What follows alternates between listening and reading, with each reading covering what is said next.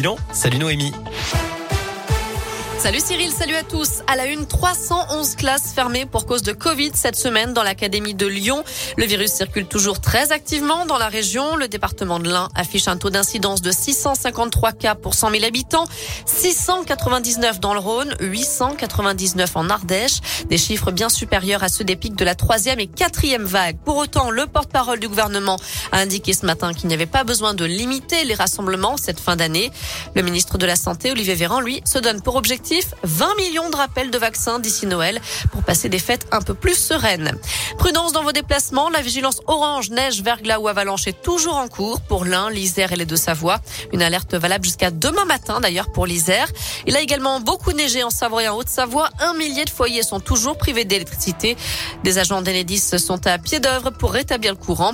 Il y a eu d'énormes difficultés également sur les routes à cause de la neige. La 432 a dû être coupée ce matin. Les camions ont été stockés sur la 43, la 48 et la 39.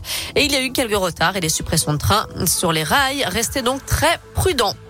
Plus que 2 soirées pour profiter de la fête des Lumières à Lyon ce soir et demain. Vous le savez, le protocole sanitaire a été renforcé avec port du masque obligatoire et passe sanitaire pour la zone de restauration.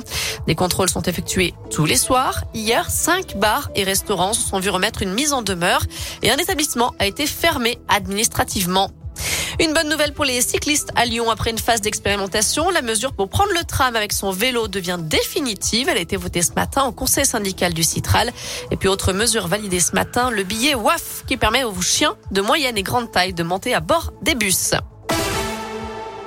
Un mot de sport avec du biathlon à suivre aujourd'hui. La 3e étape de la Coupe du Monde, c'est à Orfilsen en Autriche avec le sprint 10 km hommes qui a été disputé. Malheureusement, pas de podium pour les Français. Place maintenant aux femmes dans 15 minutes.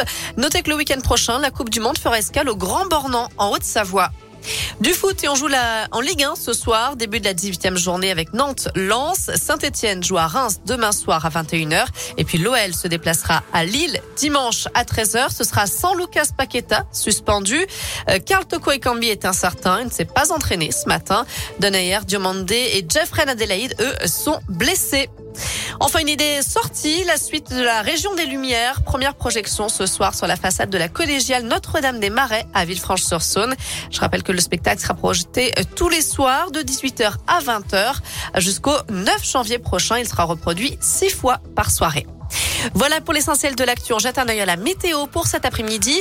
Malheureusement, on reste dans la grisaille. Encore pas mal d'averses attendues un peu partout dans la région. Les températures varient entre 4 et 7 degrés pour les maximales. En revanche, demain matin, bonne nouvelle, on devrait se lever avec de belles éclaircies et des températures toujours autour de 5 ou 6 degrés.